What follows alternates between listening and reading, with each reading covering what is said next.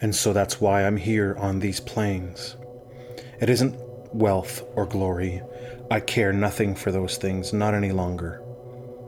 I came for the brother I loved and for the nephew I love in his own right. And, in a way, this is what divides Sadeas and me even as it unites us. Sadeas thinks that the best way to protect Elhokar is to kill the Parshendi. He drives himself and his men brutally to get to those plateaus and fight.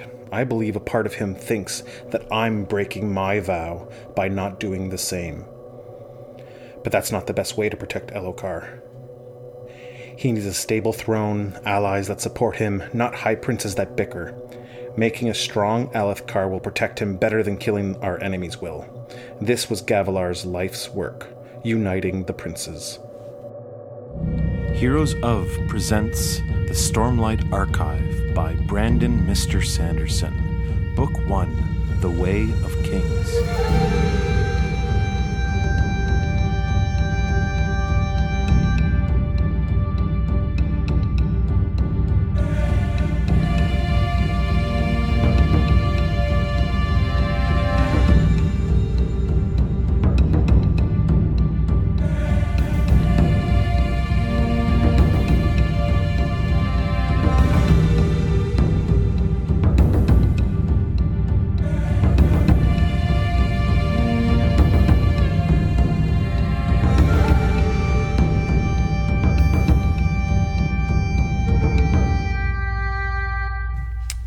Quick reminder there will be spoilers for chapters 14 and 15 of The Way of Kings.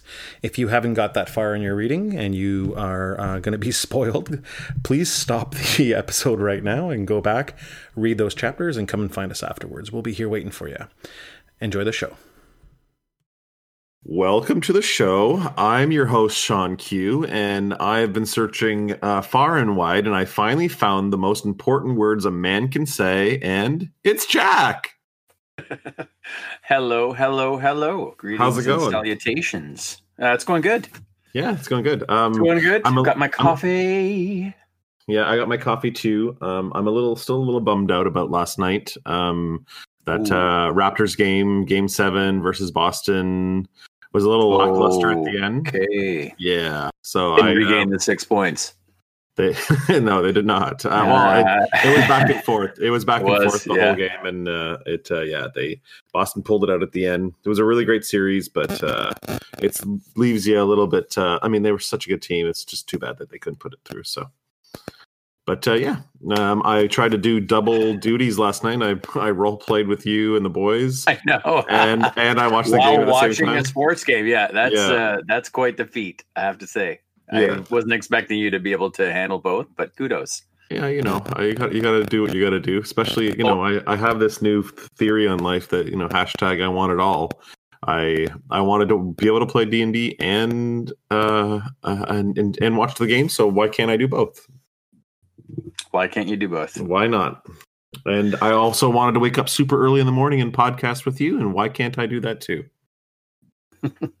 Why not? Indeed. Um, so uh, what did you uh, give me an overview of what you thought of Oh, these part- chapters? So, chapter 14, we're covering payday. Yeah. And chapter Uh, so- 13, uh, the decoy. Um, Chapter 15, yeah, 15, the decoy. Yeah, I love both the chapters. They're fantastic. mhm. Um, uh, chapter four, payday. Yeah, this, this, I really, really like this chapter. There, um, um, Payday is like a fun chapter because you learn a little bit more about like the people. Like you get to have some names of some of the bridge crew members.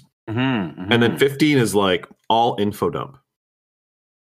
Like I, yeah, 15's a bit, yeah, Yeah. 15's a pretty big dump, but I, Um, I, I we're gonna call this episode informally episode nine, the info dump, the, because it's all info dump. Um, so chapter fourteen, Kaladin. Uh, we're so we're back to covering Kaladin. Um, Yeah, for this chapter, and I like this. He, you know, he, you know, he's waking up before the others. He's he's got this renewed sense of self, of course, after his change of heart, while yeah, uh, thinking things over at the chasm while being at his lowest. And um, he's up early.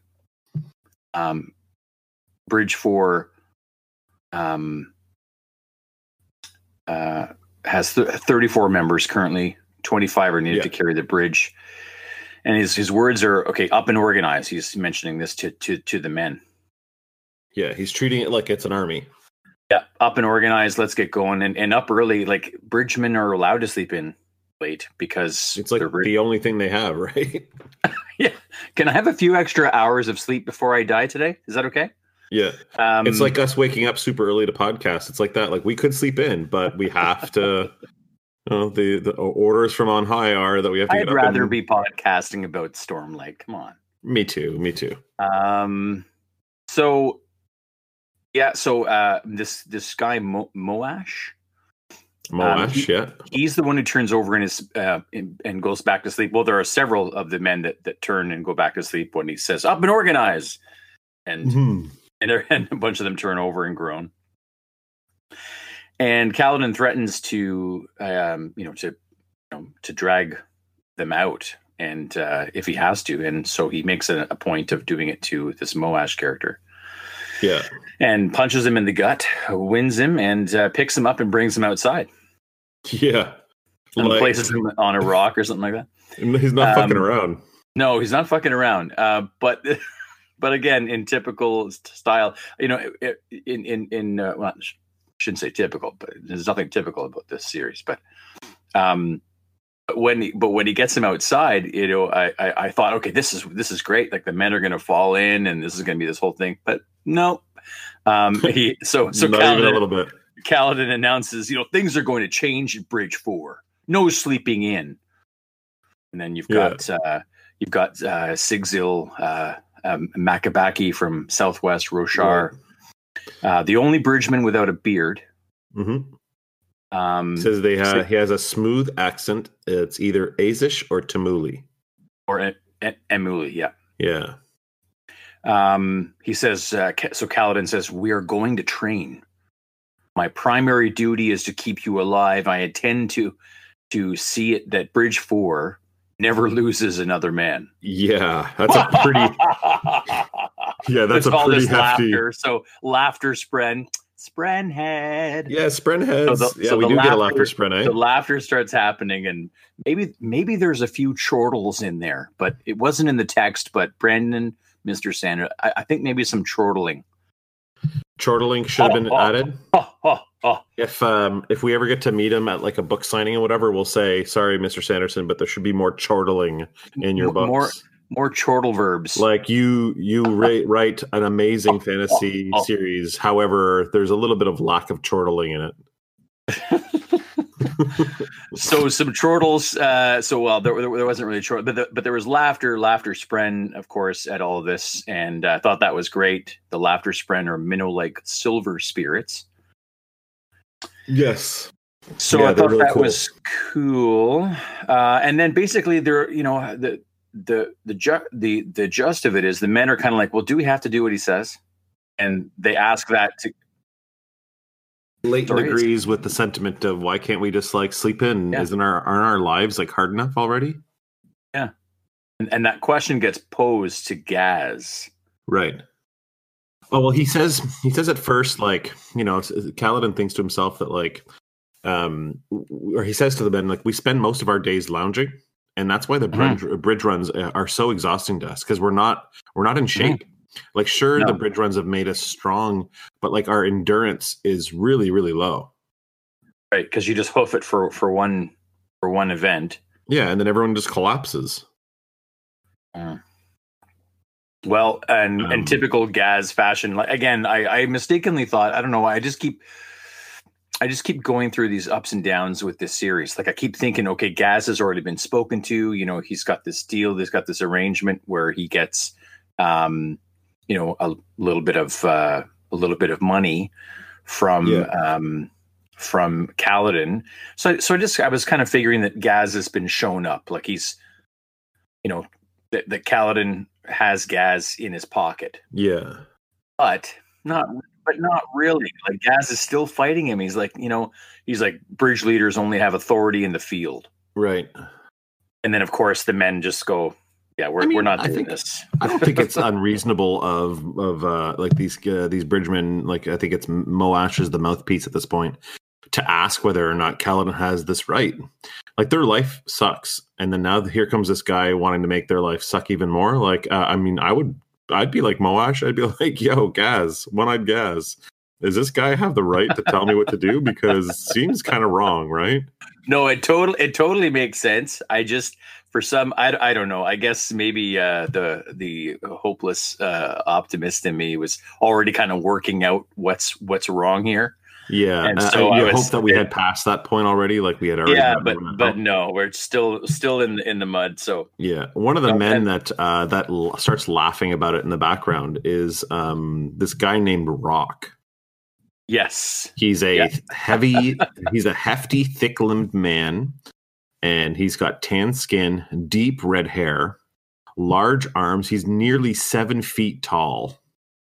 He's known as seven he's a, feet tall. Oh yeah, crazy. He's um, known as an unkalaki. Um, also known as horn eaters. That's like their, horn eater. Yeah, yeah, their, their their culture or whatever. They uh they the horn eaters exist in the middle of Roshar near Jah Keved.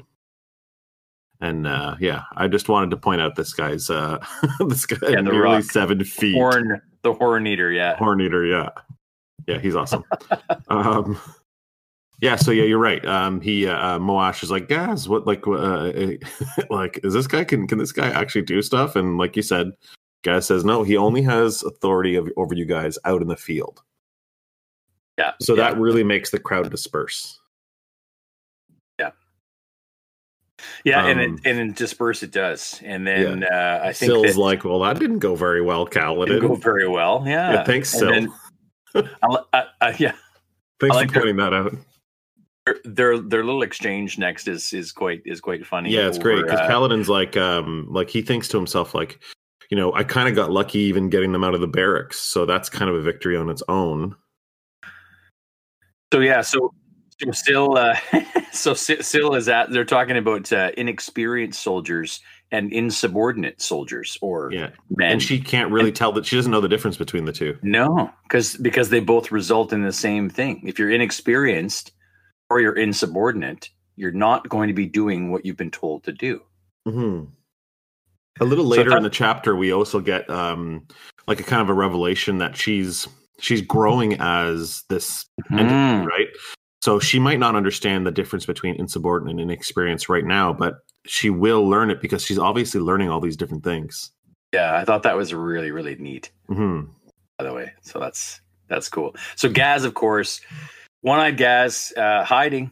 So he he he throws him under the bus and says, you know, yeah, you don't have to listen to this guy. He's he's he only has, uh, And then he runs away. and then he runs away. He's hiding between two barracks. Kaladin. Do you feel like? Do you feel like he's um, waiting to ambush Kaladin here? I I don't. I actually thought that this was a uh, he's avoiding Kaladin because he knows Kaladin. I think he's intimidated by Kaladin. I, I do. Yeah. I, I really do. I think he sees something in Kaladin. He's just. I think. I think Gaz is just hoping that Kaladin dies. Right.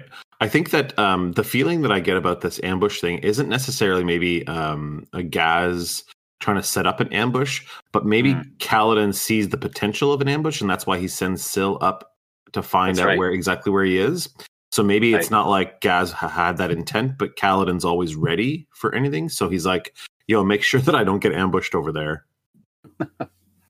Well, this was a great exchange, of course, because Kaladin, of course, confronts Gaz, hmm and it just so happens that uh, upon this confrontation, um, Kaladin mentions to Gaz that today is third pass. Yeah, Payday. which I guess means it's uh, the third week of the month. I would think. I, I'm, I'm thinking that's what this means. um, I don't really know, to be honest. I have really no Third- idea what third pass means. so I I mistakenly interpreted third pass. Yeah, I don't know why I did this. It's probably just way out there. Now that I, now that you mention it, that it, in terms of it being maybe weeks or some kind of time frame, um, I thought it was like the amount of runs that you accomplish. Maybe. Oh, maybe. um, but maybe not. they get paid Um, every three runs or something. Yeah, I don't know.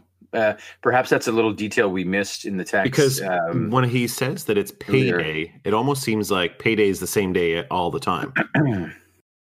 right? Mm. And Mhm. we learn later on in the next chapter that sometimes um sometimes they don't go on bridge runs. Sometimes the the the, the chasm fiends don't you know climb up onto the plateaus. And so it, it, it all it's like all random right? So Mm. it could they could go a month without getting paid if that's the case right? So i don't know. I feel like I feel like payday is a set time. And third pass i just thought oh that must be the weeks but maybe it's not. Like maybe you're maybe you're right. And maybe that's more to do with bridge runs than it does with time uh, elapse Well, if, if it does, I, I did write down a little thing that I was reading in there, a little little bit of a tea leaf thing. So maybe I'm not right about that. Maybe someone out there who's listening might be able to correct us and help us out on this. Mhm. Um, but I mean, third pass. If it if it was like every third run, again, speaking to what we were talking about earlier with the other themes of like try try try a second time, try a third time.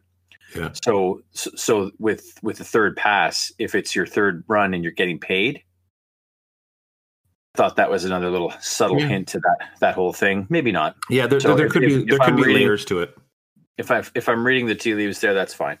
But uh, but Kaladin um, he takes the the pay Mhm. from from uh, Gaz, and Gaz is withholding. that the- fifth mark He's withholding it because he he knows that Kaladin and him have this arrangement, so he right he's keeping it. So so Kaladin's like, no, no, no, I, I want you to give me what my pay is. right And Gaz is like, oh, great, typical, you know. yeah you lied yeah of course you're a liar, you know, yeah, I shouldn't have- yeah So so he gives Kaladin all the money, and then this is got to be one of my highlights. You know, it's it's definitely one of my highlights of this chapter. Mhm. Um, and then he hands him it back, and he basically says, um, uh, "Don't forget where this comes from."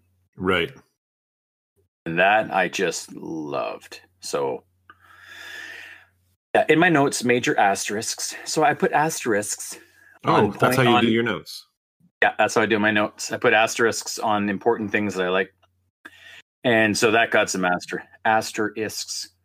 so there's one part here that uh, i wanted to mention the um, Oh, the um they have a bunch of chores they have to do and there's a Mhm. little bit of a list here they have to go foraging in the chasms and the chasms they have to clean latrines they have to scrub floors Mhm. and um Kaladin says that the work helps the soldiers ignore us like they don't Yeah. expect us to do any real work because we're so like they're so low on the totem pole kind of thing Mhm. that like if they were just standing around looking pathetic then the soldiers might feel bad and so doing work uh, is like well they're part of this camp society so they're they're doing something which helps ignore the all the shitty things that are happening to them right right.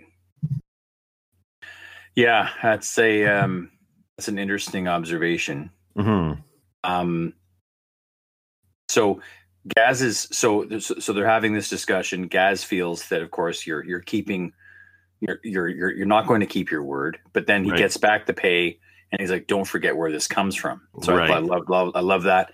me too But then but then the conversation continues, and man, this is fantastic. Um, Gaz trying to teach Kaladin about, uh, you know, um, about rank, about having Right. authority yeah this is just amazing. And Kaladin pipes up and says, "You can't have authority."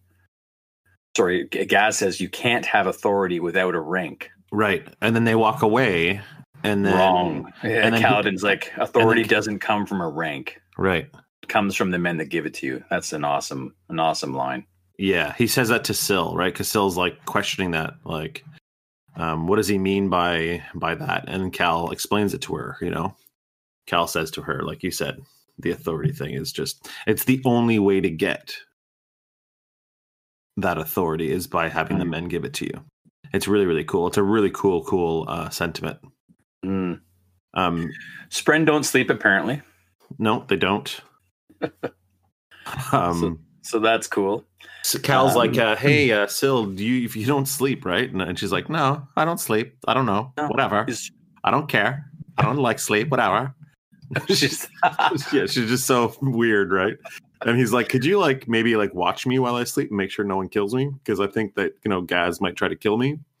And he's like, "Though in reality, Ga- Gaz is like um one of these petty petty bullies uh, who have just Mhm. enough power to be annoying, but he pro so he probably won't kill me because the money is coming in. But just in case, you never know. You you never know. You never know. So is the next bit that you've got that Kaladin then takes it upon himself to train on his own? Uh, yeah, Ah. yeah. This is the this is one of my this is my highlight of the. He's like, fine, if they're not going to do it, then I'm going to do it, and I'm going to show them that it can be done. Mhm. And he like walks over to the carpentry section and he grabs this thick Yeah. plank, throws it on his shoulder, and he starts like Mm. walking and running and running, uh, jogging, and he's doing all these like, you know, like this practice run. Exercise these drills, yeah. Yeah, and he does it for way longer than he even realizes. He does it for like hours. Hours, hours. Like, and then he's getting a small crowd watching him. Yeah. There's all these different parties that are interested. Like, what's this guy doing? He's crazy. Yeah, we we forgot to mention some of the names from earlier from some of these guys, but like um uh Teft, we already met Teft the last Teft, yeah.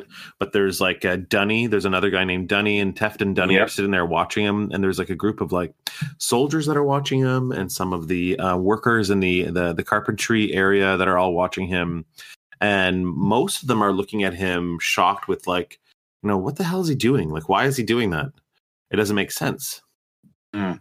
Um, and after he does it for like you know a shit ton of time, Hours. yeah, he Yeah. um he's just like he's spent right the lunch bell happens and um everyone like leaves rock goes over and lifts the plank up and then he's like you know i was just checking to see if it was light or not because he bet them that cal went over and grabbed a lighter plank to make it look impressive and so then rock has to pay out his you know his his losings to, The to horn, the other horn eater eats it. Yeah, he eats. he eats it. Great. That's awesome.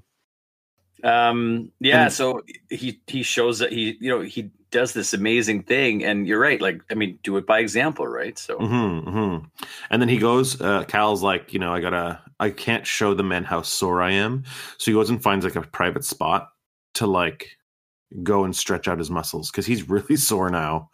And um, he he almost doesn't want he, coll- to. he collapses, doesn't he? Like he he, he gets to a certain, he tries to get away from the men, and then he collapses at a certain point. And I think, Yeah, I, think a, yeah. I think a couple of soldiers walked by and saw him slouch like, oh, it's just a- like, "Yeah, it's just a bridgeman, yeah, whatever." yeah, just So- a lowly, pathetic bridgeman. Yeah, Oh, Yeah. that was uh, yeah, it was it was a cool uh, a cool um, hmm a little scene again, continuing on Kaladin's great fight.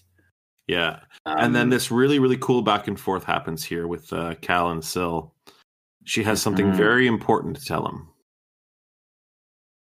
hmm, She decides that sh- she's glad that he kept his word to Gaz about the spheres. yeah, she She, was worried. says, yeah, she was worried that he was going to go back on his word, and she says it's really important because now she knows what a lie is. And a couple of weeks ago, she didn't even know what a con- the concept of a lie was. Yeah, imagine that. hmm But like she's like she's changing, and she, and she says it's a strange feeling, but like you know she understands like the the complexity of of what the black bane leaf was now, and like what suicide meant when she didn't understand that before. Even No. when she gave him the black bane, she didn't really understand what was happening. But now looking back on it, one she can she she can have she has twenty like a you know what's that saying? Like you you know if a uh, um uh my my tongue got in the way of my face there. Um that she understands like kind of like looking back on things like and and and like contemplating the past. Like she like she can have um she can have like complex thoughts now right hmm hmm Well, she's uh, she's changing. She's literally transforming into a different self, or her Mhm. sense of self is becoming in, uh, enlightened or uh, intensified. Yeah, she says she um she knows what death is now, and just yesterday she didn't, and that's like a quick progression of of knowledge. want to go back to, for a minute, uh, just when he was doing his training on his own, ba- Mhm. basically showing the men, making an example of Yeah, of course. not even to his men, but to other men of other bridge um, uh, parties, right? So Mhm. Yeah, Um, exactly. There were other bridgemen there too. he said that he said it felt good to wear yourself down in a way of your choosing. Yeah. So I thought that was interesting. Is that like you know often it's not it's not often like the labor that is Mhm. the most horrible part of it. It's it's that you are choosing this labor. Right. That's really cool. You know? Yeah, Yeah, that's it a was really, a really nice line. yeah, I liked it. It was just it uh, earned an asterisk. So I figured. I figured Oh, oh, the uh, the the uh, infamous asterisks. the the a- the ast- asterisks. Ath- uh, this gets an asterisk. Uh, yeah, so uh, so Syl's like I, I'm not really sure what's happening to me, but um, she you know he says something like she's been an odd one since the start, and like she was actually like kind of no, acting like a normal spren at first, Mhm, Yeah, but now Mhm. she's like nowhere. But I, you know, it's funny because the first time we encounter Syl, she's Mhm. not acting like a normal spren. She's acting odd from the get go. no, she is. But- yeah, she's she's different. hmm but there's definitely some time frame here before we encounter her in the story that she is following Catalan Kaladin that we don't really uh, get to read about. So maybe those are the times when she's acting like a normal Spren.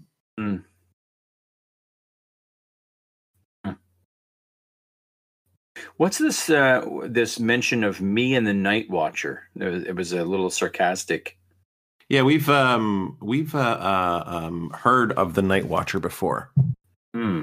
It's not the first time that they use that um, as a way of um, the Night Watcher is almost like um like a, a fairy tale or like um Is it like a boogeyman kind of story? kind or- of kind of yeah um Hmm.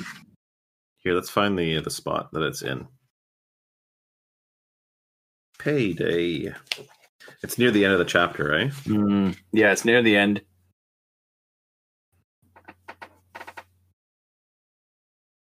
Yeah. Says um she smiled and watched as Kaladin began to stretch. Once he finished he stood and stepped out onto the street again. Mostly recovered from his exhaustion she zipped into the air and rested on his shou- shoulder sitting with her arms back her feet hanging down in front like a girl on the side of a cliff. I'm glad you're not angry though i do think that you're to blame for what's happening to me. Before i met you i had never had to think about death or lying and he says that's how i am he said dryly bringing death and lies wherever i go me and the Yeah. night watcher Yeah, me and the Night Watcher. so yeah, the Night Watcher is like this, you know, the the this like boogeyman or like this um, fairy tale or whatever um, that people say. It's, she, uh, she's been mentioned a couple of times in this novel so far. Um, so it's uh, it's just like uh it, it enriches the world a little bit, I think. Right. Okay. But I like that uh, that line that I just read where she still blames him. She's yeah, like, I mean, you're to blame. You're the reason why I'm having all these feelings. yeah. I, I didn't know about any of these things like lying, lies. Yeah, or what's death? Like I was super Yeah. happy before I knew what death was. Yeah. And he's like, "Yep, that's me. I'm the bringer of death. You know, like I'm the I'm the void bringer." Yeah, I like how Um, she's all like, um, and I even know what sarcasm is now. and he's all like, "Oh God, great. That's all I need." That's all I need. Uh, scared to go onward, but terrified to go back to what Yeah. to where you were, what you were. yeah, and Kaladin feels the same. He's like, "Yeah, I know, I know, I know exactly that feeling." Yeah. And then we end the chapter, and Cal says, "Before, like, we got to go eat lunch, but before we go back to the barracks, there's a couple of things I want to pick up." Yeah. So, and that's the end of the chapter. Um, That's the end of chapter fourteen. Yeah. So, what's your uh, what's your highlight for this chapter? Oh, well, I gotta say the highlight. Um, I think I'm I'm gonna pick the highlight is uh, um, that Kaladin. Um, I, I I think it's twofold because it happens one right after the other, and that is um, that he keeps, or sorry, he he asks for his full pay and then gives the the one um, sphere back to Gaz and tells him, "Don't Mhm. forget where this comes from," because I, I think that's a very good point. Is that it's easy to just you know take it off the total, and you know claim what's yours in advance but really Mhm. you know the, the proper way to do things is to pay someone in full and then Yeah. if they're going to honor the agreement they give it back to you so the Right. understanding of where it's coming from i think is a really important thing hmm And the other So- thing, uh, the other thing that you were going to add to that was probably the um, the choosing the exhaustion. uh choosing these yeah i mean i, I like that one but no it was going to be that authority doesn't come from the rank Yeah, uh, that it comes from the men who give it to you. It's uh, it's followed right up after this exchange with uh, over the money, over the spheres, and uh, and I think that in in conjunction, like those two things, like. When I, when I was texting you about the cha- uh, about the chapter, I just said, "Wow, there's Mhm. just there's just so many great lines in this in this chapter, like so many quotable little things," and uh, so those two are really good. And uh, then, of course, uh, I, I did like the uh, mention of uh, choosing to wear yourself down. I feel like all these, all three of these things are are all thematically the same, right? It's all about choice. You know. Kaladin chooses to give Gaz the one uh, clear clear mark. It's his Right. choice. Uh, Gaz isn't garnishing his wages. He is choosing Right. to give Gaz that one clear mark. Um, Right. He is choosing the exhaustion that he uh, is incurring upon himself. He doesn't get to choose the bridge runs, but he gets to choose this, and that's his control. And he also, um, when he talks about the men uh, and authority, the men get to choose who they give authority to, and so there is still, even though they're they're lower than slaves, or they're slaves and they're lower than slaves. th these men still have the ability to choose certain things in their life, and I think that's what this chapter is about. Is about having the choice, like you have still have choices to make, even though it looks bleak like the men can choose to wake up in the morning and work out with uh, with Kaladin, even though they hate it and they wouldn't want to. They have the choice; they can make that choice if they want to. It can choo choo choose. They they can choo choo choose Kaladin. I think that's uh, it's kind of like the the theme of this chapter is the is the choice, and that's my my highlight is just that um, this thing keeps coming back, and uh, it really shows us that you know I think that's what Kaladin is trying to show these men is that you still have a choice. You can't choose everything, but you still do have choices. You still do have choices, yeah, Mhm. and the, and the few and the few choices that you do have, you might as well exercise. Yeah, exactly. All right, so chapter fifteen, um, called the decoy. The decoy. it on. should have been it should have been called the info dump, but I I, I understand why he didn't call it the info dump. Um, I, I don't think I wrote down all of the turn because because this was a meaty chapter, so I was got- going for. I got you covered, bro. I got you, covered. got me covered. Oh, Yeah, yeah, okay, I did. okay. So I, I you- did you some dump. extensive. Yeah, I did some extensive research in this. I um, I didn't do like I, I will have a chat like a part at the end that is a little bit of an info dump section, Mhm. but like Mhm. most of this chapter is an info dump. So let's just let's just head into it, and then we'll see what we're left over at the end with. Okay. So, in the aftermath of the chasm fiend that attacked Hmm. on the shattered plains, um, it it had destroyed the bridge leading back to the war camps. Mhm. Uh, again, it was described that there's a moldy scent in the air, the smell of great shell blood. Yep. Uh, Dalinar um, always brought the surgeons along, so I think it was uh, Adolin that was uh, making this point. So his son is like, you know, thank God, Dad always brings the surgeons because right. uh, this was a tragedy. Um, yeah. and so he we- says it was a disaster. disaster. Yeah, Kaladin, um, sorry, Dalinar um, says that we're going to tend to our wounded. So meaning Mm. we're we're going to stay here and and and do this. So so we're going to be delayed he- heading back. And and Right. Sidious or Sadeas rather is um, dismayed at this. He wants to just go. Yeah, the men Um, with the shard uh, men with shard plates can jump the chasms. If the Mhm. chasms are close enough together, Elhokar says something like that, like we can just go now if we want. But like Mhm. you're gonna leave everyone else behind, like that's not how you do things, right? No, Um, No, so they could of the leave. They some of them could go home now, but the whole army has to stay behind and wait for a bridge crew to get them across these chasms Mhm. because Um, the bridge that they had collapsed. Remember the um, the uh, chasm fiend destroyed one of the, the bridge that they were using, so they actually don't have a backup bridge. Ruby Fabrials giving heat. hmm yeah, those are Um, the ones that are uh, uh, are put on posts and they're Mhm. like uh, held in like this um golden uh yeah yeah they're like they're like lamps yeah they're Yeah, like tiki love torches they're like but, little but, but, tiki torches but giving off the heat, I love that. That's that's wonderful because yeah that's really, really I was cool. imagining uh, this uh, this scene. You know, I- I'm wondering if it's uh, you know getting cold. The wounded need need some heat, let's say, and I don't know. It was just a nice little touch. I, I like. yeah it's really really cool Ruby Fabrials. Fifty men are dead, over hundred wounded. yeah Um, when the king's told about the casualties he brushes it off and said that they would be rewarded with positions yeah, in the heraldic, heraldic forces, forces above above. Yeah, yeah I wrote like that down because I, I don't really know what that means. The heraldic forces above, but uh, well heraldic heralds there's you know, heraldic.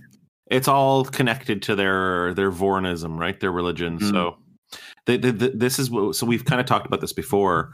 Um, we we learn about all this stuff, the religion, the the state of the polit- politics, what the war Mhm. is all about. We Mhm. learn about it in little bites.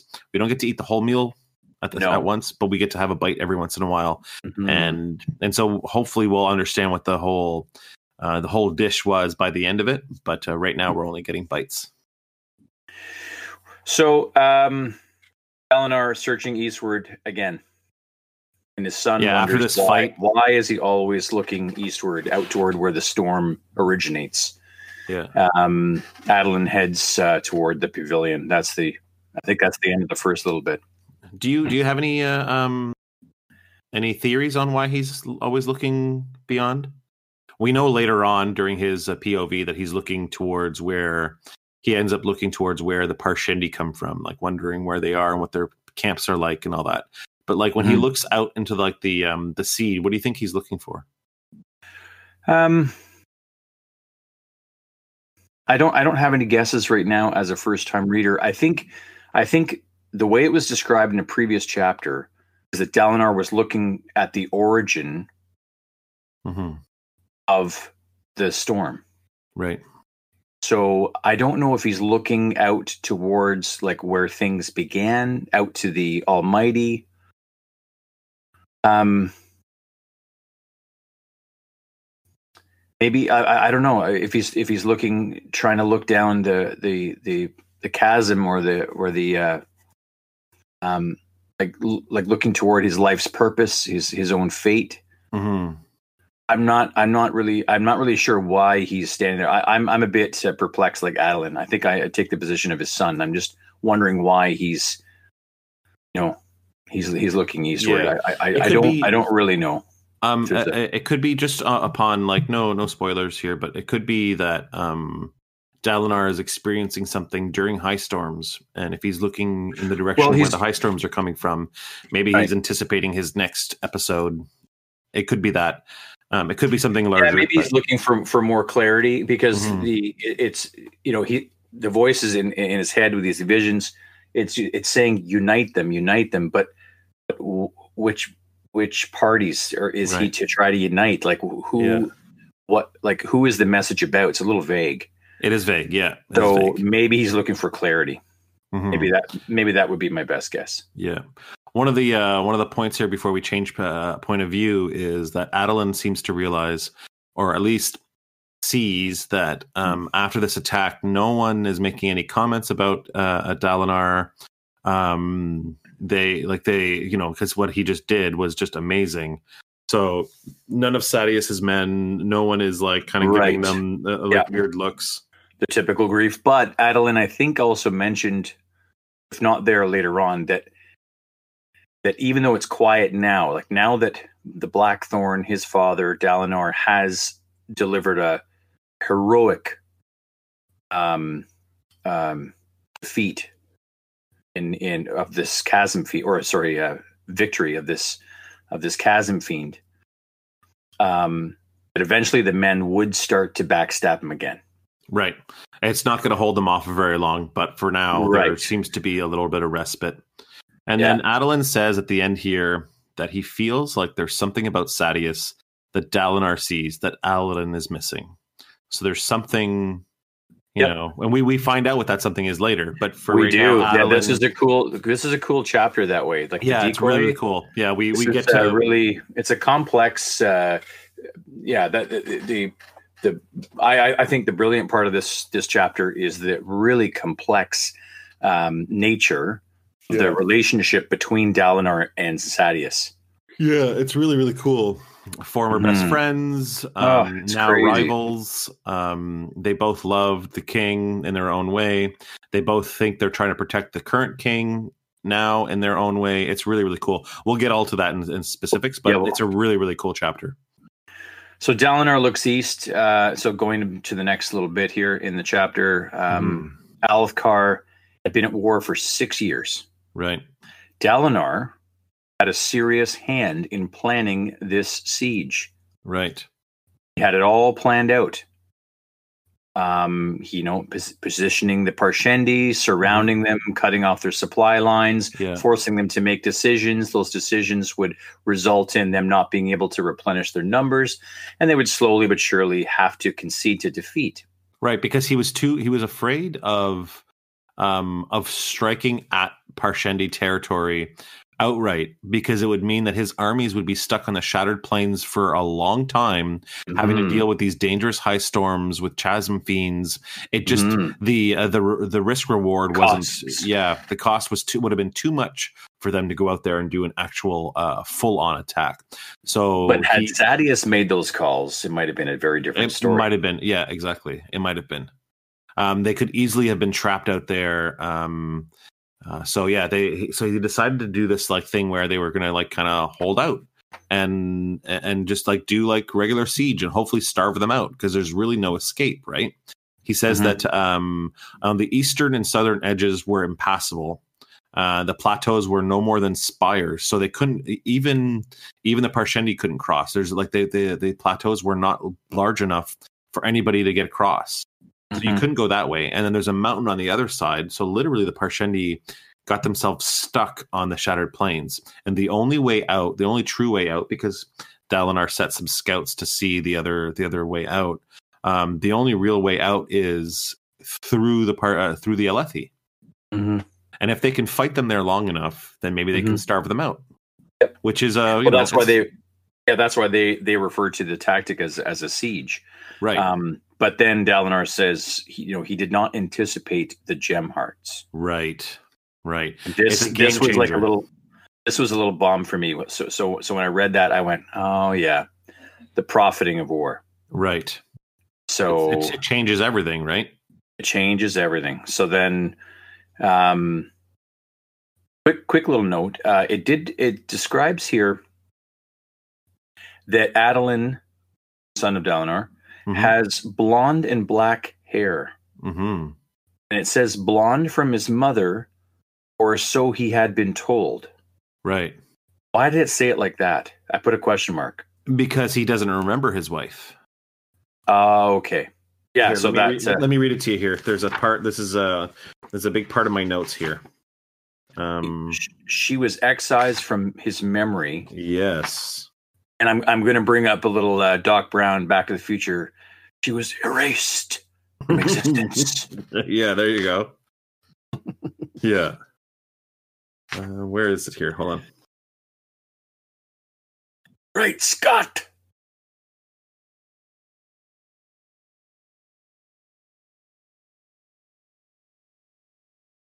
Okay, there we go.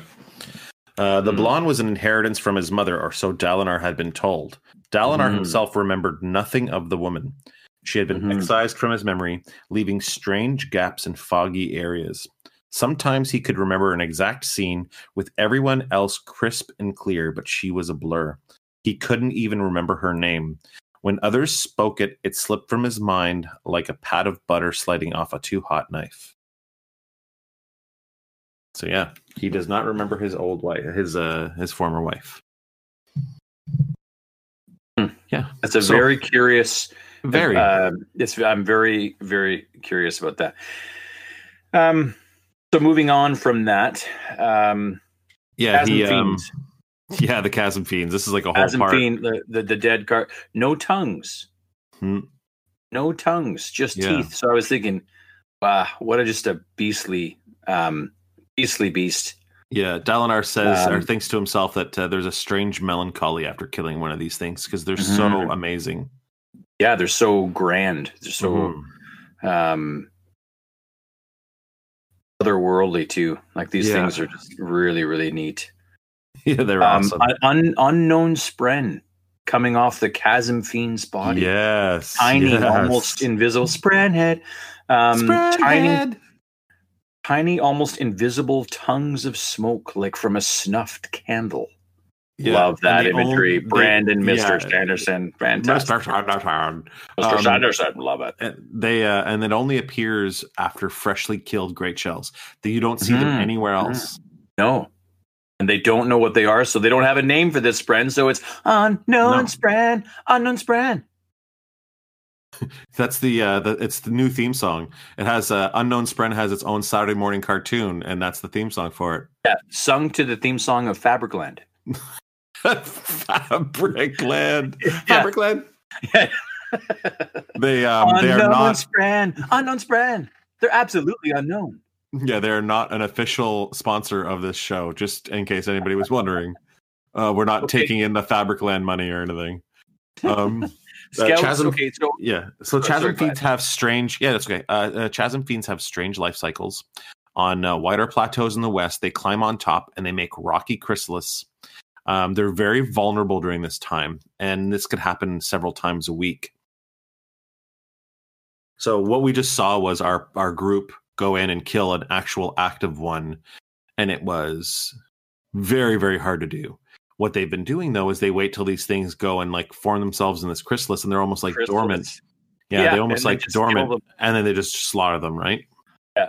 And then take the and and get the money. And these these high princes, that's why they're here. Like it's a well, we'll get to that in a bit in my notes, but um uh, when when we discuss competition. Yes. Um Well, we can get into it right now. Like um, the gem hearts. Um, well, I don't have it in my notes yet. oh, No, okay, no I'm just well, kidding. No, no, no, no. We well, I, I, I- just want to, I just want to uh, just jot or uh, mention rather that Mhm. um, scouts uh, that are sent ahead, obviously into different areas around the Shattered Plains to relay information, and whatnot. Uh, these scouts, they're crossing the chasm from jumping poles. I love that Mhm. imagery. This is imagery that's been done in John Carter. It's been in a number of different uh, uh, uh, novels and movies, and I just, I love it. I love the fact that it's, it's in here. I would assume Um, that these jumping poles literally just sit there because you, Yeah, you wouldn't could- carry could them be. around. They'd be too long to carry them around. So they they're obviously just sitting there in the, the chasms, and then you I- and the scout uses them, jumps across, and then leaves it there to go back the other way again later on. Mm-hmm. And I, each- I didn't, I didn't know that that they were uh, left there, but No, no, no. That, that- I- it's not I- written in the text, but I, I would I assume it that stands you- to reason. Yeah. yeah, it's, it's the only way. You wouldn't be walking around with this like I don't know. The chasms are like forty feet down. You wouldn't be walking around with a like fifty feet pole, right? But but at the same time, though, if you if you're if you're leaving them around, then you're announcing that you're a scout. That's true. It's true. Yeah. So I, I, know. hopefully we get more on these these scouts. It sounds really cool. Vorinism teaches that warriors have the holy privilege of joining the heralds after death, fighting to reclaim the Tranquiline halls from the Voidbringers. hmm High princes are allies, but rivals. Yeah. So that is a really interesting dynamic, I think, between high princes of this uh, series. Um, Yes. Then that's a complex relationship that the reader has to uh, sort of get their head around. Just Yeah. because you're allies doesn't mean that everything's all hunky dory and being, No, it's- being it's not. rivals. Right. And this is like part of uh, the uh, Alethkar culture. Is Mhm. infighting makes stronger high princes, right? Mhm. Like these What gem hap- hearts. Sorry, let, let's go back to the gem hearts for a second here. The gem hearts Sure, you bet. change change the war, right? Because the Parshendi want them too. Sure, and they so do. this this seemed like a, a tactically sound uh, way of doing things because you fight over the uh, great shells, you fight over the great shells to get the, uh, the the gems, and then you can slowly kill them throughout battle. Right. They're not going to come out and fight you straight up, and you don't want to go into their territory to fight them straight up. So what you do is you go oh, for contested plateaus and you kill as many of them as you can when you're out there, and then you also get to harvest this wealth. So it's a Mm. win-win, right, for them. Mhm. What had been a war had become sport, Yeah, deadly sport. So I really like that too. So again, it's complex. It's you know allies but rivals, yeah, or sport.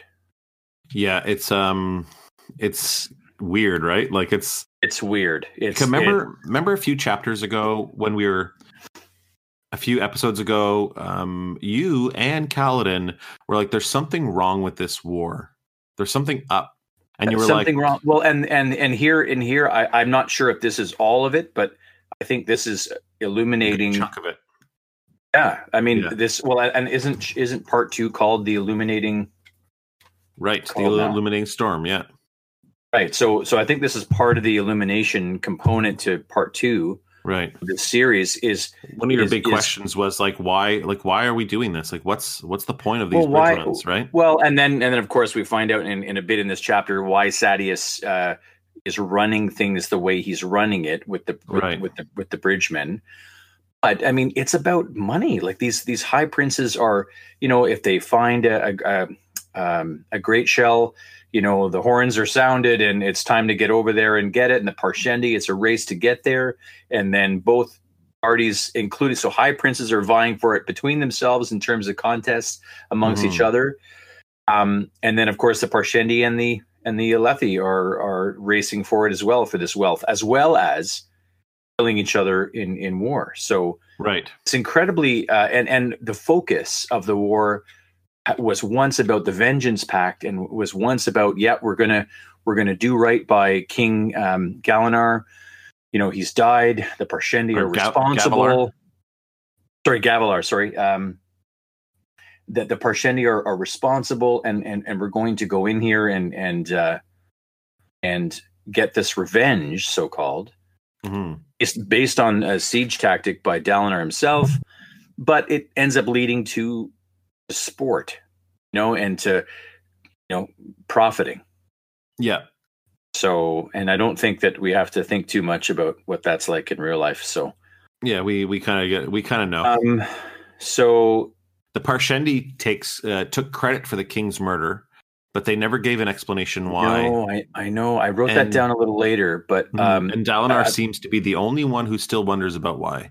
No one else is asking that question anymore. no one else is asking that anymore. Yeah, Mhm. El- Elhokar sent messages asking why, like demanding, like, why did you do this to my father? He demanded it. No answer, no reply. And you're right. That note about Dalinar, he's the only one still pondering why. Everyone Yeah. else has forgotten it. Everyone else is there for the, for, is pretty much there for the money, the sport. Right. Yeah. Said a quarter of the Parshendi had been killed. hmm And that Dalinar was ruminating on this war and he's thinking, wow, it's been six years of this siege and it could take at least another six.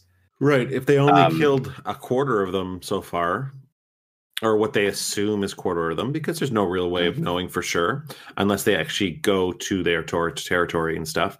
But if they, if only a quarter of them have been killed for six years, that means it's going to be another 18 years before they kill all of them, if they could Mhm. can, right? So that's Mhm. that's a really costly war for them, but it's also a very profitable war for them. So there are a lot of high princes that want to just keep it going as long as possible. Yeah, but like the pro- what's what's crazy is that the profit comes from the chasm fiends. I don't know how much profit there is from Parshendi. Right. The partial Uh, killing well, the Parshendi suppose- is uh, not profitable. Well, I, I suppose if if you're going to eventually wipe them out, then you're going to get their gemstones as well. Whatever's left, like you you you get the spoils, right? yeah. So if that's the goal, but the goal here really seems to be sport. Um, Right. Um, I've Yeah. got it uh, that uh, again. Uh, Dalinar has that uh, not a vision, but high storm visions unite them. hmm Uh, yeah, it comes I- up again. then the next bit uh, goes to Sadeas or Sadeas. Yeah, yeah. I like this part here. Um, yeah, the Sadeas nod. is like kind of like he's the, the king's like, hey, Dalinar, uh, uncle, uh, why don't you, why haven't you won any gem hearts lately? Sadeas has won three hearts in the last few weeks. Like He's doing really, really well. You Mm. should use his bridges. They're super effective. Hmm. And then Dalinar says he's won his fair share of battles since he's been here, and he doesn't really care about gem hearts. And then Elhokar he is, um, yeah, and then Elhokar here is being Janet Jackson. He's like, "What have you Uh, done for me lately? What, have you have, you, done- done? for me lately?" Right. Do, The do, well, do. I think I think Brand, Brandon Mr. Sanderson was thinking of calling it the Rhythm Nation instead of the Rhythm. um, because the new book is called Rhythm of War. Yeah, I mean he was thinking uh, Rhythm Rhythm Nation. I think he was. I think he was. Yeah. Yeah, I think he was. Yeah. Uh, I I would have. I would have. Well, I think Or, they're or, in, or or maybe in chapter twenty six. There's a nip slip, Janet, think, if you're so. nasty. If it, but Mr. Dalinar, if you're nasty, Mr. Dal- Mr. Sanderson, if you're nasty. there you go. If you if you, want to be nasty, well then Mr. S- then Mr. Sanderson. Yeah, uh, Dalinar unfortunately walks into like a um a verbal trap here. He says that you know he's got more important things. Yeah, yeah. he got more important things to do, and Sadeas is like more important than the Vengeance Pact. Mm. And Dalinar points out that Sadeas's bridges waste lives, even though they are very fast. And then he uh, Dalinar quotes the codes, right? A general may not ask a man to do anything that he would not do himself. He Right. asks Sadeas, "Would you run at the front of your bridges?" and then Sadeas is like, "Well, I, would I would I dig latrines? Would I do do this?" Yeah, And- I know what a what a horrible counter argument. yeah, and then he calls Sadeas out on like, you know, you don't even give your your bridgemen shields or armor or anything. And this is a callback to Kaladin thinking, why don't we get shields or armor? Well, Sadi- I think Sadeas says that um, he tried uh, using um, shields, but then it was not effective enough. So he just he kept finding ways of making it more efficient. Right, that- because that the, the reason why it wasn't effective was that the Parshendi would uh, um, Would target his target men. the soldiers. Yeah, and he's like, I don't want to use my sh- my use my uh, lose my Right. sh- soldiers. So if the what's the, the really bridgemen are about- unarmed, go What's really interesting about that is that uh, the Parshendi, Parshendi are targeting the bridgemen, and and I think I think Sadeas is right that the ta- like tactically uh, targeting them doesn't remove the most valuable pieces on the chessboard. right, so they're they're pawns So if, on the if you're chessboard. constantly if you're constantly targeting pawns, I'm not so sure that's the best strategy on how to win, especially if the pawns are replenishable. So it's kind of like the Parshendi. It kind of seems that their tactic isn't isn't really that that brilliant because I think Sadeas makes a great point in terms of war that Mhm. if you're if you're not going to go after rooks and bishops, uh, and you have an eternal eternally uh, replenishable uh, group group of pawns, yeah, why not use them? well, it's just it's kind of a waste. Like Yeah. attacking attacking the bridgeman is a waste for the Parshendi. Right, right. I don't I don't. It's and not because he said he says too because they put out so many bridges maybe it's Kaladin that thinks this l- earlier but because they put so many bridges out it doesn't matter if some of them get cut down because some of them are going to make landfall landfall in quotations and then get those soldiers across so Mhm. um, there there is a really important quote here uh, Sadeas says as if an unarmored man carrying a bridge was worth the same to the army as a mounted knight in plate. So, because Mhm. we because we know an unarmored man carrying a bridge right now, like personally, um, it's kind of a neat like little um, um, like comparison to what's going on, right? Sadeas thinks he's like probably the most important person in the world, and one of the most important people in our world reading this is Kaladin, who is a lowly bridgeman, right? So, and I think it's kind of cool. I wrote down, um, of course, uh, you know, uh, the the the request from um, from Gavilar. Yeah. Brother, you must find the most important words a man can say. Yeah, And, and we find out that this is a quote from an ancient text called The Way of Kings. there it is. Finally, So, so finally I, we get I, to it. I finally get to that, which of course I was like, wow, this is amazing, especially later on where we get to read a passage from The Way of Kings Yeah. while reading The Way of Kings. Yeah, it's so cool. Um, so I thought that was just so, so great. Uh, what Yeah. a wonderful. Uh, I w- I wasn't anticipating the title to be this ancient text. So I'm really, really uh, very so tickled and pleased about that.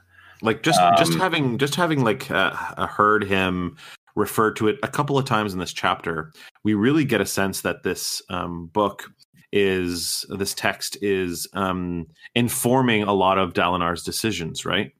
He says the text would Mhm. strongly Yeah. disagree with what Sadeas is implying. Uh, the prize is not worth the cost. The means by which we Oh. achieve victory are as important as victory itself. And this seems to be who Dalinar is. So again, this this comes up in uh, remember a podcast or two ago. I brought up Bridge in the River Kwai. Yes. Uh, now, hang on. I think think it's in that. Now, maybe I'm getting my wires crossed, but but it's it's it's the very idea about you know how you win the war is just as important as Right. winning it. So it's right. And it's- that's exactly the what he's saying. Oh, you know what? No, I'm actually I'm actually misquoting Bridge. It's from another another film. Bad. Okay. Um, but but I, I I love that very idea uh, Mhm. that, that that the way in which you win the victory is just as important. But I mean, again, oh, again, I get now this point comes back to Bridge and River Kwai. It's not a game of cricket, Right. so you you can you can you can have the codes, you Right. can you can have the the Geneva Convention. At the same time, diplomacy has failed. You are at war. It's not a Right. game. The only thing that matters is winning Right. is there going to be a victor? And sorry, at war, by any means necessary. Now, others might not agree, like like Dalinar. Dalinar says, "Well, no, not any means. We're not going to kill innocent ch- uh, children and, and women and and commit horrible acts of you know, you know torture or whatever um, to get there." Um, and yeah, I, I I definitely would side with that, obviously but the, the counter argument is again I, I bring it up it's uh, it was so it's it's where i think i first encountered this idea was from the bridge of the river kwai and and the quote was um, this is not a game of cricket Mhm. and i really uh, that always stood out to me um, as a as a counterpoint to dealing with war so Yeah, it's um, Um, and it's a very unalethi way of thinking. yeah i wrote that down too i Yeah. I, yeah And like uh, you know, th- this whole idea of competition and contest is very alethi, and what Dalinar wants to do is very unalethi. And that's one of the reasons why they think they're he's losing his wits because he's not acting like an, a true alethi should. Can I just bring up that Sadeas is just a, a, a hunk? He's a he's a douche. I'm sorry. This guy's a, Sorry, um, he has uh, sorry his formal title, uh, Jack, is High Prick Sadeas. Please high, high high prick. Um, give his, give honor where honor is due. His high his high douchiness. His, Um, he, he says uh, he says the price is worth any cost, and then he quickly, you know, in in this dialogue, he goes and says, um, um, "You've got you well, well, because he's he's he's shouting out some insults and." yeah, And of course, Adolin, Adolin's ready to go again. He's got his Yeah. hand going for his shar- his shard blade. I you fucking he's- love Adolin, dude. I He's know so he's awesome. hot headed. He's ready to Yeah, I love him, dude. dad, He's great. stand up for his family name. And then Sadeas looks at him and he's like, "Great." You know, he looks at Dalinar and says, "Oh, great. Uh, one one son who can't control himself, the other incompetent. The legacy uh, that, that that you have here." And Dalinar says, "I'm proud of them both." But again, like he's insulting his legacy. It's like he know he knows where his tongue. Like what a lashing. You know, he's Yeah, there's um and there's this there's this really tense moment here with um with Sadeas where he has to the, um he has to like backtrack, right? He says what does he say? He he calls Renarin useless. And that's when Adolin's Yeah. like, "What the fuck?" And then Yeah. Dalinar's like, "I'm going to handle this." And he says, Yeah. I don't know if I heard right, Sadeas. Did you just say something well. to insulting me in Okay, uh, so one can, of my kids? can I?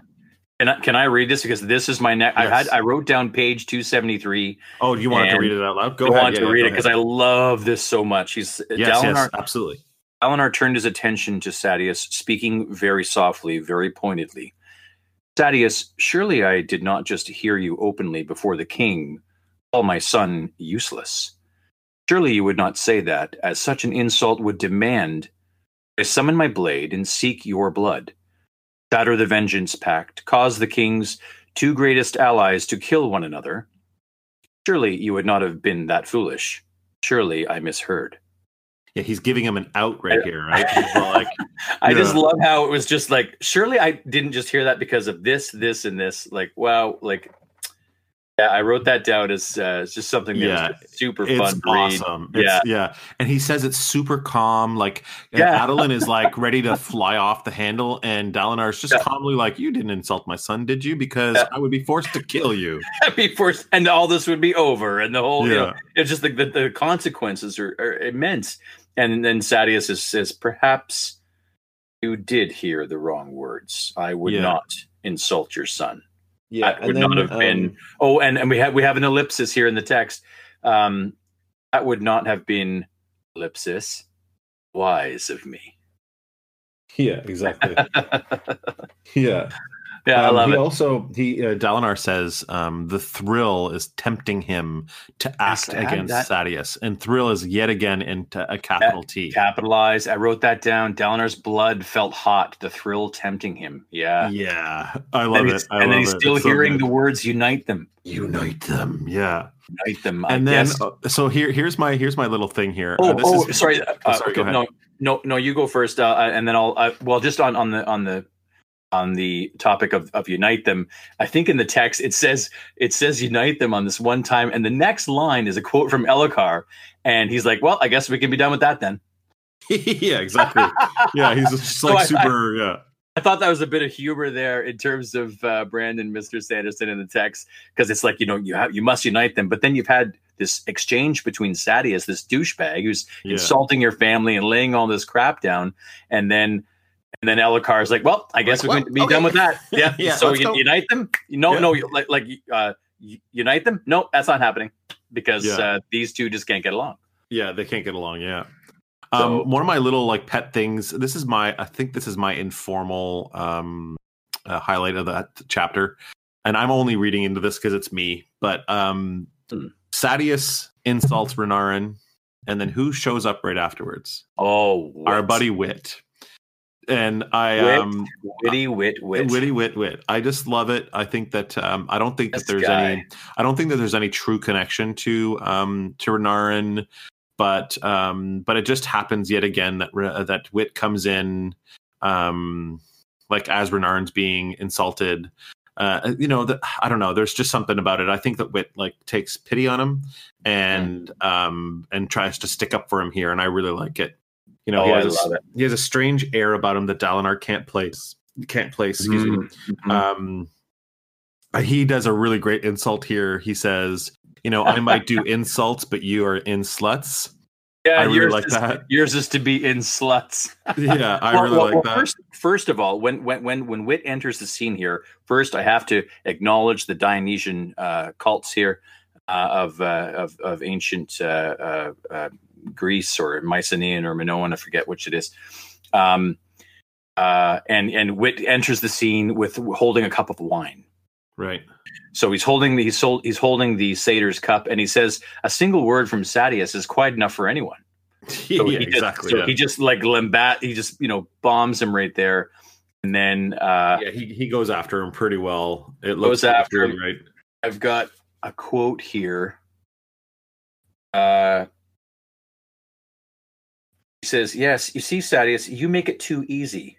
An uneducated, half-brained serving boy with a hangover could make mock of you." I am left with no need to exert myself, and your very nature makes mockery of my mockery. And so it is that through sheer stupidity, you make me look incompetent. yeah, it's awesome. Yeah, it's perfect. so it's amazing. yeah. Oh God. And then uh, Yeah. the the chapter ends with uh, Dalinar um, looking at Wit, uh, Wit, and like Wit kind of like looks at him like he winks at him almost like as like like a "you're welcome" kind of thing. Yeah, exactly. And then he says to uh, the Dalinar thinks he's kind of warming up to this Wit guy. like he oh, might like Adolin. him. A- Adolin says I like him, but Yeah. uh, Dalinar's like I might be persuaded to agree.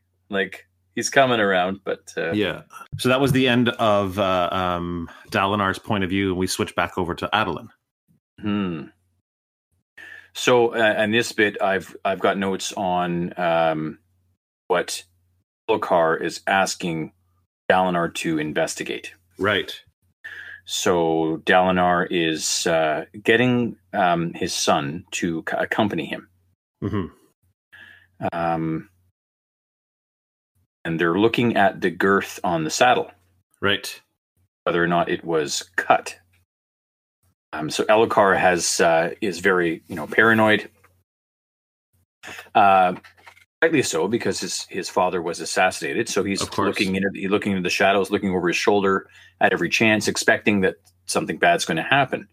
So when he fell during battle against the Chasm Fiend, um, it, uh, Elhokar s- is asking the Dalinar to look into this uh, this this issue to see if this uh, if his uh, saddle had had been messed with. Yeah. Um, Adolin points out that uh, if this was an assassination attempt, it was a pretty incompetent one right, because, Because- the king was in a shard plate. right, and just because you dismount a, a rider doesn't mean they're going to to die. Right. Um, but even if it was an incompetent assassination attempt, it's still an attempt. So that's still their job to look into it. right. So so Dalinar is definitely still taking it seriously. Mhm. Uh, Adolin, Adolin's not really having it. He thinks it's ridiculous.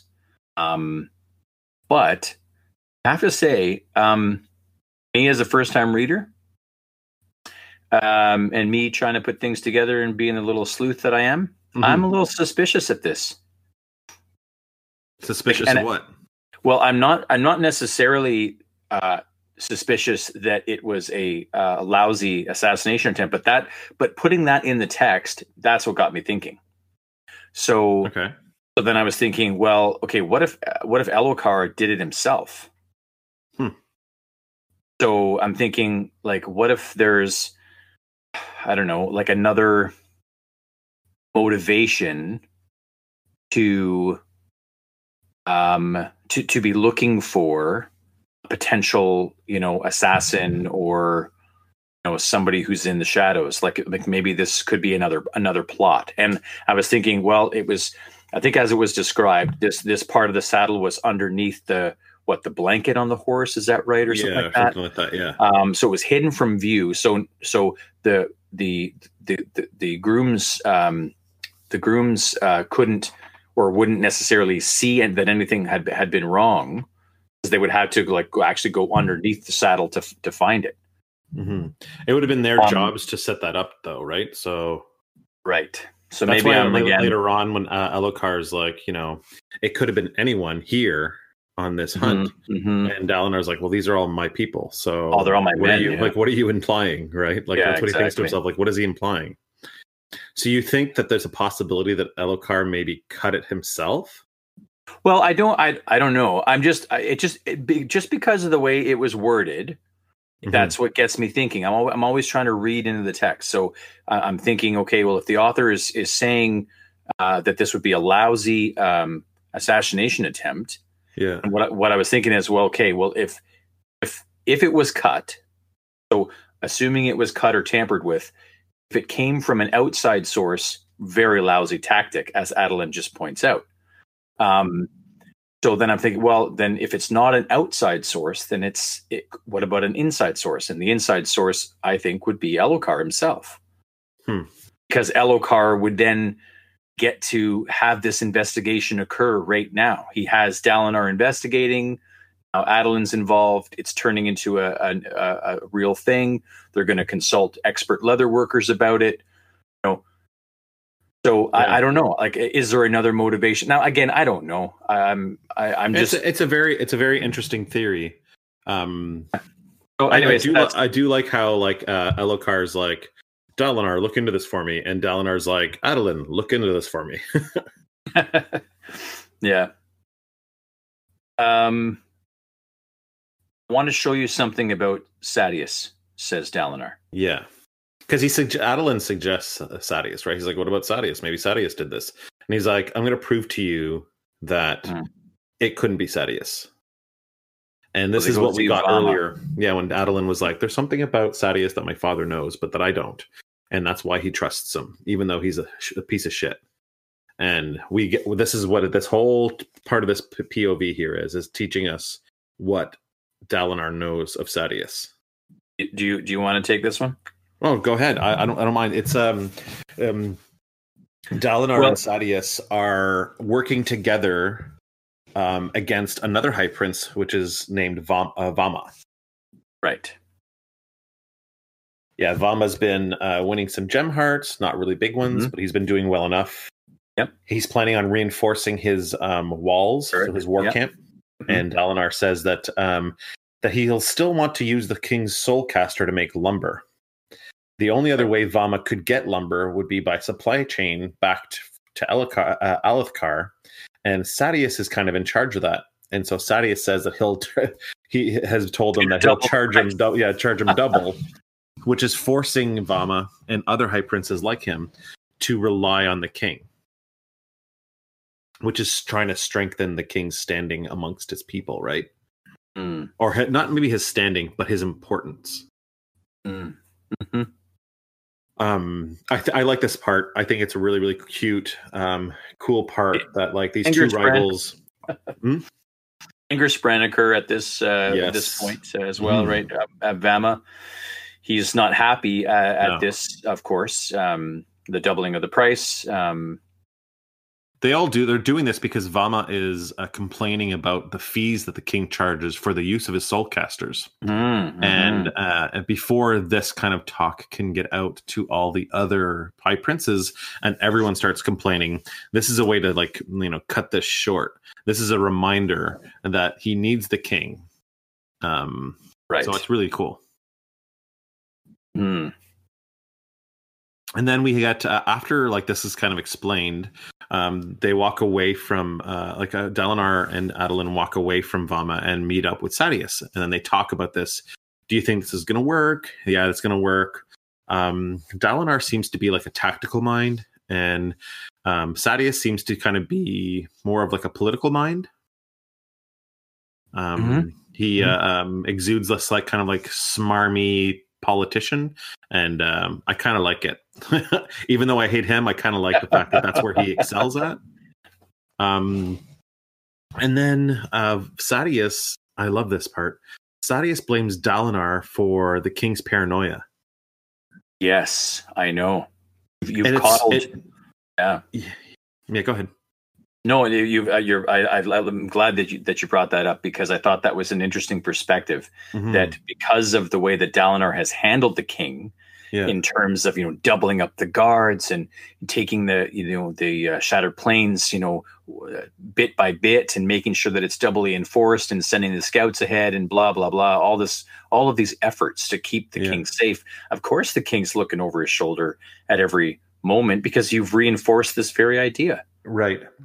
I thought that was a really interesting perspective you're right Even though we hate Sadeas, he's uh, he's saying he's lo- he's thrown down some truth bombs to us here, and he's got like, valuable val- observations yeah, he has a valid point. Yeah. Mm. Then they No, end up arguing really a little cool. bit about the night Gavilar died. yes why he wrote what he did Yeah. Well, they argue But- because like um they men don't still write. blame each other. Yeah, men don't write. Yeah, you're right. Men right. Don't write. Yeah. So he, you know, like they they argue a little bit, and then as they're walking away, Sadeas is like, "Did you ever find out what Gab- why Gavilar wrote what he did?"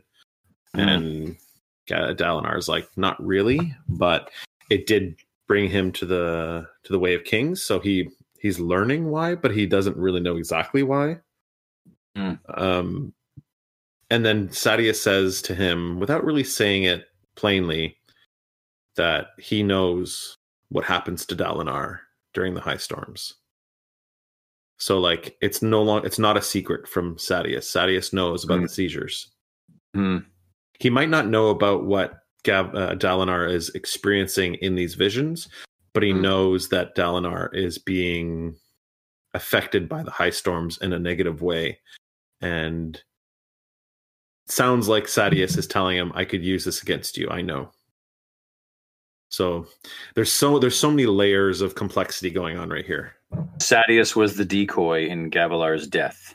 Right. Yeah, this is a whole So thing. there's the title of the of the um, the chapter. Yeah, I love this. This is really really cool. Uh, Gavilar's final words to Dalinar, the um, you know, uh, one of the most important words or whatever. Um, he says to him. he actually says to him, um, before that, brother, follow the codes tonight. There's something strange Right. upon the winds. And Mm. here's that wins thing again. You keep, you know, you, you keep pointing it out, and it's it's pointed out again here that there's something strange upon the winds. Um, The codes were um, relics of old Alethkar. One of the codes is that you don't drink during times of war, and Alinar was drunk the night Szeth killed Gavilar. So he, you know, Mm. maybe his brother was trying to tell him, you know, follow the codes tonight, don't get drunk. But he did it anyways, and this is one of the Mm. reasons why Szeth was able to kill Ga- Gavilar, right? And I think this Uh, is yeah. exactly the reason why Dalinar um, follows the codes so Codes, strictly yeah. now. Yeah. like he keeps hoping that Adolin will see the importance of the codes without having to experience the same kind of uh, Horrible tragedy. right? Yeah. And like Mhm. you said, Sadeas is the decoy the night Gavilar dies. We kind of read that at the beginning of the, this We read book, it at the beginning, and yeah, and then here it is. but Um, we didn't know Sadeas was the the one in the the the um, the, the the the the the king outfit, the king disguise. And now we Mhm. find out that it was Sadeas who left his king alone to fight the shard bearer. Um, yeah, the three of them were like best friends. They conquered Alethkar together. And he says that being the decoy, Dalinar says being the decoy was one of the bravest things a man could ever do. Well, because he was signing up for his death. Right. I mean, if if a shard bearer um, had truly was uh, in pursuit of the king, and Sadeas taking it upon himself to disguise himself as the king, unarmored, hmm um, he would have he would have died. Right. There's no, there's no doubt about it. There's He no doubt about it, for sure. So, and and again, having all of this come out just again shows Adolin, well, shows the reader that uh, that there's there's a lot more to Sadeas's devotion and loyalty. And Mhm. again, we see this amazing uh, perspective between these two characters, between Sadeas and Dalinar, that they both blame each other for Yeah. Gavilar's death. Mhm. So they they both sort of have this um, Even though it's unreasonable, yeah. Even though it's even though it's unreasonable, so they blame each other for different reasons for not being there you know like you were drunk um and and of course well you were you were uh you weren't at his side you you chose to do this this um this decoy Mhm. strategy which resulted in catastrophe you should have Yeah, stood let me read this. Um, let me read this quote here. This is going to be the quote that I read before this episode, anyway. So I'll read it now too. Um, so that's why I'm here on these plains. It isn't wealth or glory.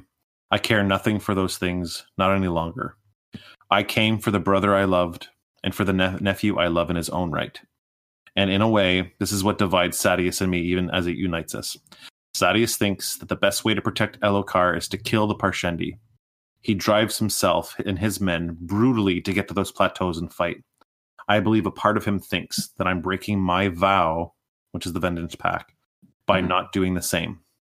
But that's not the way to protect Elhokar. He needs a stable throne, allies that support him, not high princes that bicker. Making a strong Alethkar will protect him better than killing our enemies will. This was Mhm. Gavilar's life work, life's work, uniting the high princes. I really love this quote. Um, I, you know, so, so many times, um, uh, characters like Dalinar, these like older, uh, war type, um, proud men are depicted, um, in a way that they can't express love. You know, this is a common trope in movies and in and Oh, yeah. TV and in The hardened- literature. This and it, it- it's almost like a character flaw that makes it's supposed to make us like them more. That they have a hard time telling their sons that they love them. They have a hard time telling their wives that they love them. And and man, the, the, look how tortured they are. And it's almost celebrated. And you know, I grew up in a household where I told my family like that I love them all the time, and I tell my kids and my wife all the time that I love them. Dude, I tell you I love you all the time. My, Yeah, I love you my too, best bro. friends. I love you too, bro. And I think that um I think this is important in this. I, I I maybe I'm reading into it a little bit too much, but I really love this because there's this really cool um, you know, greatest warrior of the whole world, and he's able to say to his son, whom he loves, whom he says he loves, Mhm. that he Mhm. loved his brother and that he loves his his nephew in his own right. And it's a for me, I really really love this part. It's really really cool. It it, sh- it really shows us who Dalinar is. Right. Oh, it's a wonderful uh, it's a wonderful quote hmm um So then Dalinar Well, asks I, I think that that. Sorry, go ahead. uh, just going to say that Dalinar asks Adolin to trust him, even if he can't trust Sadeas. Trust me that I know that I can trust Gavel, uh, uh, that I can trust Sadeas in this one thing of protecting the king. Mhm. Yeah. Then they um uh they talk a little bit about the writing because uh he had mentioned it earlier to uh, Adolin, but Adolin still doesn't really know. And he Mhm. says that the writing that uh, uh, that Gavilar wrote, which we know Gavilar didn't write, that it was No. Szeth that did it. That only Dalinar, Sadeas, Jasnah, and Elhokar know, and now Adolin. N- th- that's a secret no one else knows. Um, that uh, um, I like this that Sadeas found it and he hid it until they could show it to Jasnah to get it translated because neither of them can read. right. And but like I like you said before, they think that Gavilar wrote it, and men don't write. But we don't know the truth of that. Yeah, he says So it's a shameful secret that he could write. Right. Exactly. hmm Yeah, And Szeth is and Szeth is the one who wrote that cryptic message. right. Hmm. hmm And so there's great confusion about that then with Dalinar because he believes it was um, his brother. Yeah, Yeah, that's that's so cool. I love yeah, love it's really cool. Couple of points here last in the the POV. Um, The king, uh, his wife Talent. manages the affairs back in Alethkar. Um, is looking pretty paranoid uh, when he asks if he's uh, th- they're going to look into the strap. He even gives his uncle and his cousin suspicious looks, and Yes, Adolin's I like, Adolin's like, "What the hell, bro?" Yeah, like, like, I'm- why are you family. me?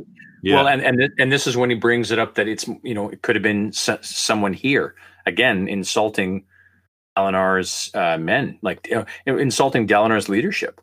hmm right? So and again this kind of reinforced my my suspicion. Like i just Elhokar I, I i understand that he's paranoid but if you're investigating into it now you're in, making some insinuations against dalinar this you know presents a weak but perhaps a weakening case that could be strengthened against dalinar himself yeah, right so it's so and i'm just kind of wondering like is there something else going on here is there some other play again it makes me wonder who is the decoy here Right. Yeah, and you're right. There could be a duality here, right? Um, like you're kind of insinuating, I think. Uh, uh, th- th- correct me if I'm wrong. You're insinuating that um, the chapter, the decoy, is about Sadeas having put himself as a decoy, but it's also you're trying to th- say that maybe this strap is a decoy. Well, or or yeah, it could be uh, the effort that was this purported effort against the against the king. Um, it- it could also be like decoy is uh, like the decoy of personalities, like Elhokar, of course, the king. Um, probably the last person you would expect to maybe be behind sabotaging his own saddle. Right. Um, It's very maybe- interesting. It's a very maybe- interesting theory. I can't. I can't wait to read more. Well, you already know. You already have the advantage of knowing. I don't. Yeah. I'm just. I'm just making things up in my mind. So Yeah, but I mean, Um, we, we discovered this did like- together, right? I, I did like the way that this chapter ended. Um, and Yeah, we switched POVs again. in the stables, in the stables, yeah, like Dalinar visiting his his mighty steed, um, Mm-hmm. uh, Gallant, and um, um, giving him crisp melons. And I love the fact that he won't eat if he feels he doesn't deserve it. He'll eat. He'll eat his regular Oh. food. He just won't eat anything Uh, extra anything he doesn't extra. deserve it. I know. I love that so Yeah. much. Big Yeah, stars. awesome. Yeah, that earned some asterisks for me. I just again world building and going. I love animals and and uh, so this uh, was a big thing for me. And again, Yeah, um, reading uh, reading the Way of Kings while reading the Way of Kings. yeah, So page page two ninety to two ninety one, you get a little excerpt from the Way of Kings in this uh, little Yeah, story. The, the story of the um, of the king who grabs the boulder from the um, the lowly man or whatever. Mm. Yeah, it's And really really great. Oh, and this is my this is definitely my highlight because this all of this text leads right to the end, um, which is like the final the final uh, sentiments of the um, the chapter, Mhm. and uh, culminating. I mean, we we we, we can do a, a little um, sort of a sum, summary of of the story. Yeah. Um, but really, it, it what, what it boils down to is that um, the lowliest amongst men, uh, the lowliest in the in the army, these these bridgemen, Right. um, they are not to be uh, dismissed, forgotten, or treated uh, lowly because uh, they bear the weight of kings. Yeah, it's awesome. Ah, like, the exact quote is uh, He turned his mount and clopped up onto the bridge and then nodded his thanks to the bridgemen. They were the lowest in the army, and yet they bore the weight of kings. hmm Do you think? 15. Uh, do you think this bridge wow. crew is uh, is Bridge Four? Um, I I don't know the one that uh, he encounters um, at the end. I don't know if this is I one of was- Sadeas's. Uh, this is one of Sadeas's crews, right? is. Um, I suppose it's possible. Uh, they didn't drop anything. I don't think that was too um, um, much of a hint at that in the text. Did you Mhm. pick up on anything about No, that? there. no? Uh, I mean, I didn't see anything in this chapter at all. Um, No, I is? just was Okay. wondering if you thought it was. Well, I mean, I was I was kind of hopeful. I was wondering about you know you know connecting these characters together, hmm whether they would have a meeting here. But it definitely uh, seems like they're in, like in that traje- tra- trajectory. Like they're they're heading Yeah. that way. Yeah. Hmm.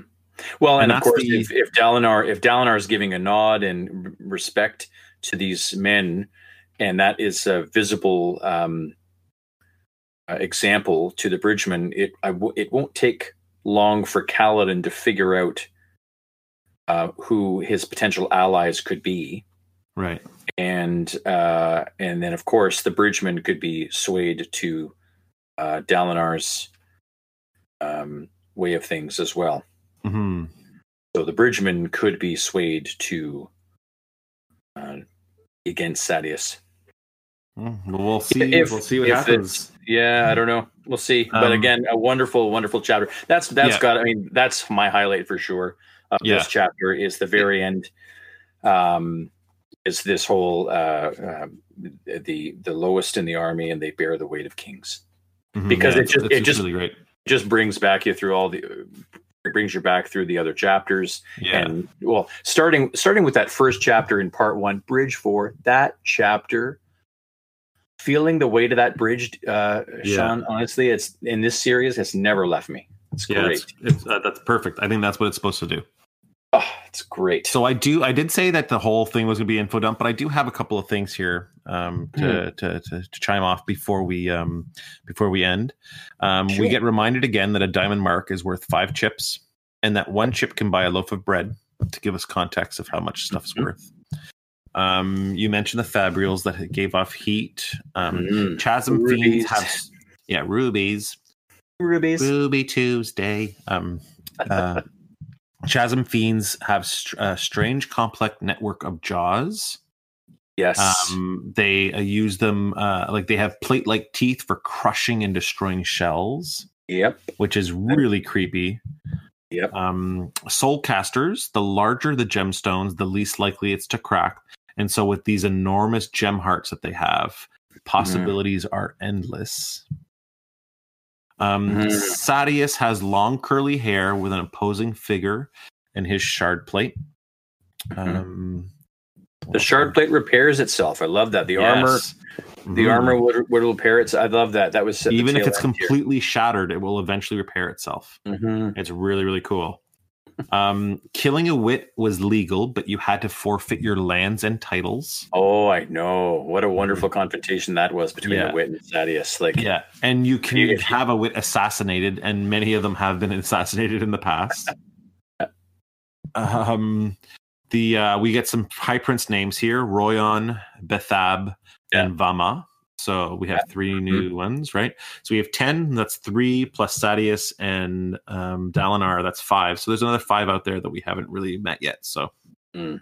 Um, and then the last thing here is that the Way of Kings is a guidebook used by the Radiants on how to live their lives. mm. So yeah, I'm really glad that we finally got to um, to hear the title of this title book in, oh, the, in what the a chapter. great uh, yeah i love it i, I uh, perhaps we should have discussed more of that uh, that story that little sort of uh It's okay. We're we're- we're running really long. This might be like a two running hour a long podcast. episode so Yeah. yeah so uh no uh, that, that was great i really look forward to uh the next two chapters of course Yeah, me too. so me too. thanks- I can't wait to get into again. it. Oh yeah, you're very welcome. If uh, anyone listening wants to uh, support the show, you can go to uh, patreon.com slash heroes of. Um, we will be doing uh, monthly giveaways soon, as soon as this launches, and uh, we're going to have a really cool prize pack for you guys to be able to do. Um, if you want to uh, talk to Jack or I or uh, talk about the series, you can reach out to us at Heroes of One on Twitter or Heroes of Cathra on Instagram. We um, will be, like I said before, we will be putting up a page, uh, a Facebook page sometime soon. Um, so watch for that. If you want to visit our website, it's heroesof.ca, where all of our old episodes and all of our links to YouTube stuff is there too. Um, I am super excited for these next couple chapters. I think that they're going to be pretty simple, uh, short ones.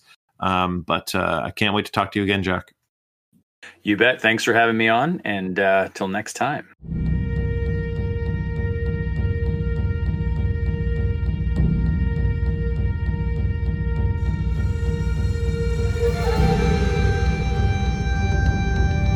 Storm Pod is brought to you by Heroes of. Theme song by Jack Forrest Productions. Additional music by Jason Morin. Produced by Jack, Jay, Phil, Mike, and Shawn, the heroes of Hacathra.